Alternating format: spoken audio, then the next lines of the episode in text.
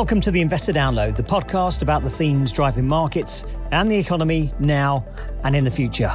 I'm your host, David Brett.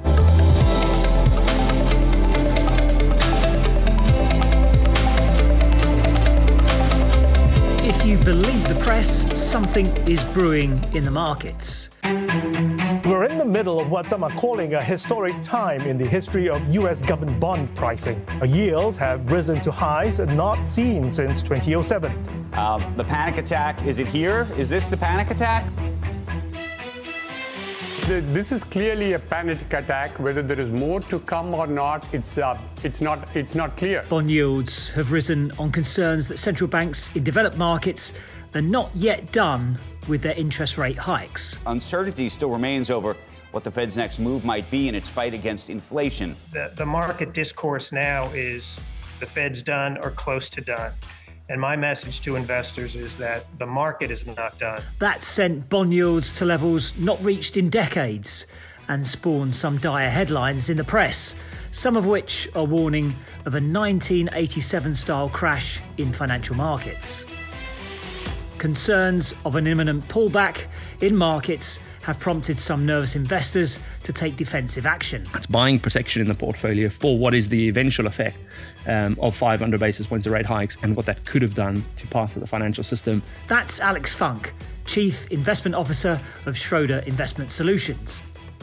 In this show, we'll look at what's spooking investors, how concerned they should be, and where might be best to invest in these uncertain times. on Apple Podcasts, Spotify, or wherever you get your podcasts, you're listening to the Investor Download. So, why is the bond market so important? Well, because it's huge, worth nearly $130 trillion, according to the Securities Industry and Financial Markets Association. And bonds are basically IOUs. Investors purchase a bond, which is effectively a loan to a business or government. In return, the lender is paid interest, or otherwise known as a coupon, for that loan, with the promise to repay the loan in full at the end of an agreed period. If interest rates on bonds rise or their prices fall, it usually indicates there's something not quite right. Either investors are losing faith in the borrower's ability to pay back the money, or interest rates in the real economy are about to rise. Sometimes it's both. But either way, it could be a sign of trouble ahead.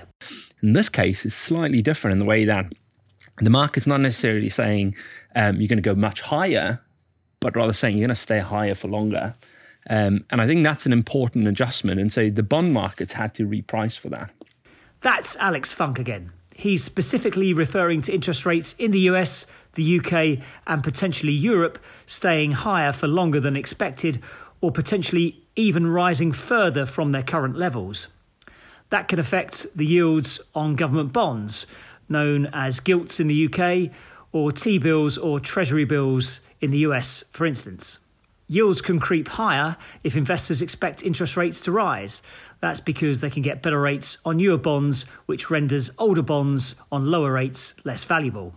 We saw that in 2022 when inflation that was supposed to be brief and acute ended up being longer lasting and more painful. Well, inflation in the United States is again surging to the highest level in 40 years. Inflation in the United Kingdom has surged to a new 40 year high and is now in double digits. The European Central Bank has raised interest rates as inflation continues to weigh on the Eurozone economy. It forced central banks to raise interest rates harder and faster than anyone expected. And so, if we think about what happened in 2022, there was higher interest rates because there was really high inflation and central banks had sort of given up on this idea of transitory inflation.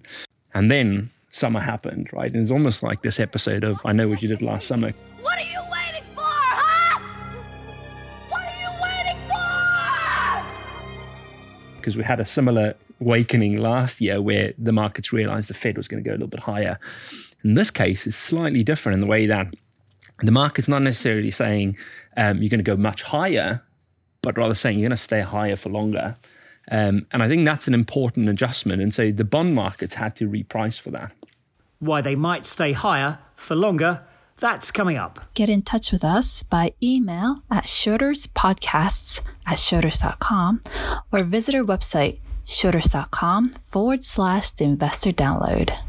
A number of worries remain for investors and policymakers. So far, economies to a certain extent have been somewhat immune to the record number of rate hikes. Interest rates in the US and the UK, for instance, have gone from near zero to around 5% in around 12 months. Yet job markets remain relatively strong, and wage growth, particularly in the US and the UK, is outpacing inflation. Add to that geopolitical tensions heightened by the war in Israel. We start in the Middle East, where security forces in southern Israel have moved to a war footing to combat a surprise attack by the Palestinian militant group Hamas. And suddenly, focus returns to supply chains and energy costs. And you have a potent mix affecting interest rate expectations. And perhaps crucially, a belief is starting to set in that central banks will no longer come to the rescue by cutting rates or flood the financial system with cheap money to drive down borrowing costs. That's all being reflected in financial markets. And so we see these bond yields moving up.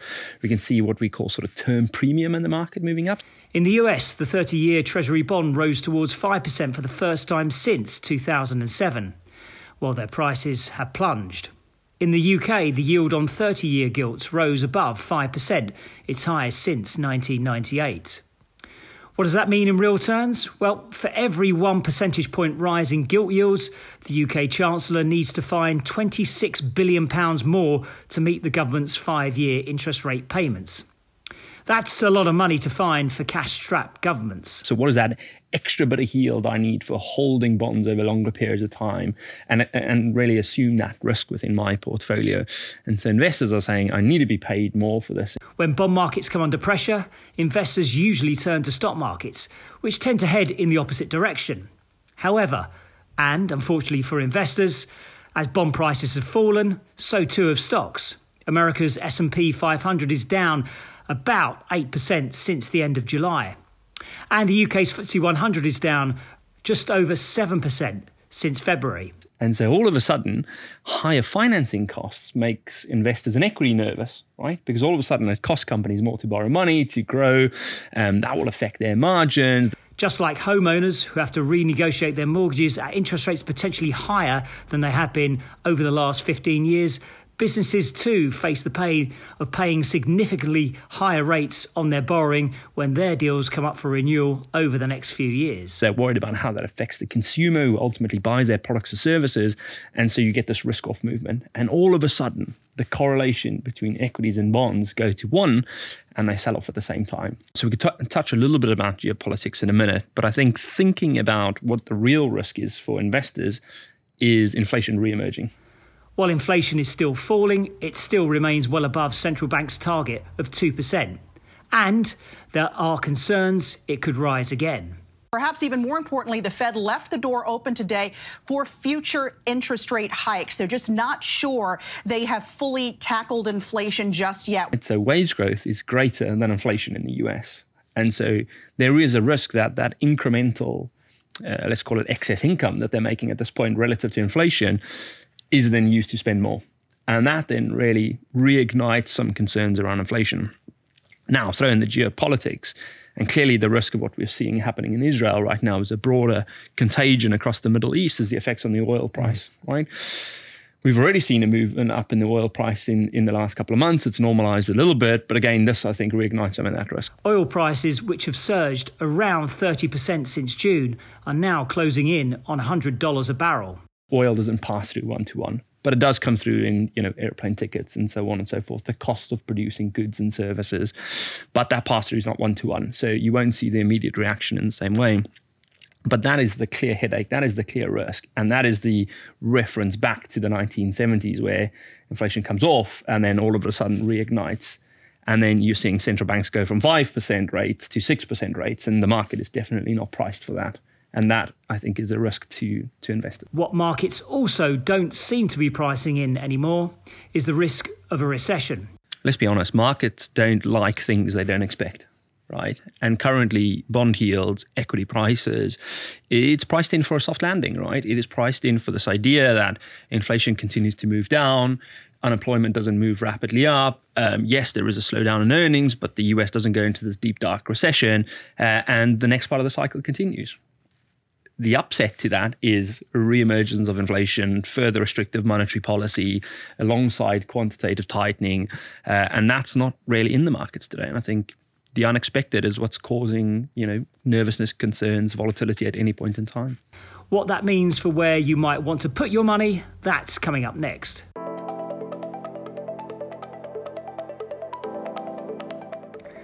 Where inflation and interest rates go from this point is anyone's guess. And Funk says that the situation in Israel will give policymakers food for thought if they were thinking of raising rates again before the end of the year but that's by no means a given. Yeah, so we so we think we're in this sort of um, this transition period from hiking rates to pausing rates to cutting rates, and I think so from a value growth perspective, there's no real view as to which would outperform in the near term, right? Because we're sort of moving between these cycles. That said, volatility creates opportunity, right? We're definitely hearing from underlying fund managers. We're buying in. They're getting more excited about bond yields at these levels. Uh, and we know that, you know, from the point that central banks pause and then cut, that there is significant benefit and capital gain to be made within the fixed income market. The question is, when is that, right? So we'll see a little bit more uh, information, I think, of the reaction in November as to, you know, does the Fed hike again or do they press the pause button? And I think what's happened in Israel is is definitely weighing on that decision. But then again, you know, we spoke about this a few quarters ago where bonds were interesting, uh, and yet bond yields moved against us yet again. So I think, you know, being prudent in diversification and how we manage that portfolio is important. Funk says emerging markets could be part of that consideration. Emerging markets were ahead of the curve in raising interest rates to help control inflation, and they're starting to cut the rates now, even when developed markets might be considering more hikes. But that may also mean emerging markets dealing with a potentially stronger dollar, which will make things tougher for countries exposed to dollar denominated debt. The stronger the dollar, the more expensive it is to repay that debt. Right. So as the dollar gets stronger, that creates some challenges for emerging markets. But on a strategic basis, they hiked first. We would expect some cutting to happen first, which we're seeing some. So there's some opportunities there. And as for equities, Japan remains a star after actions taken by policymakers this year to make companies more competitive. Also, in a country that has been in structural deflation for so long, inflation is good for business, particularly for those that can pass on costs to consumers. But in general, when it comes to equities, Funk urges investors to look for quality assets. So the the governance shift in the Tokyo Stock Exchange, asking companies to up their price to book value to make it a more competitive landscape, make it more investable, that's really attractive.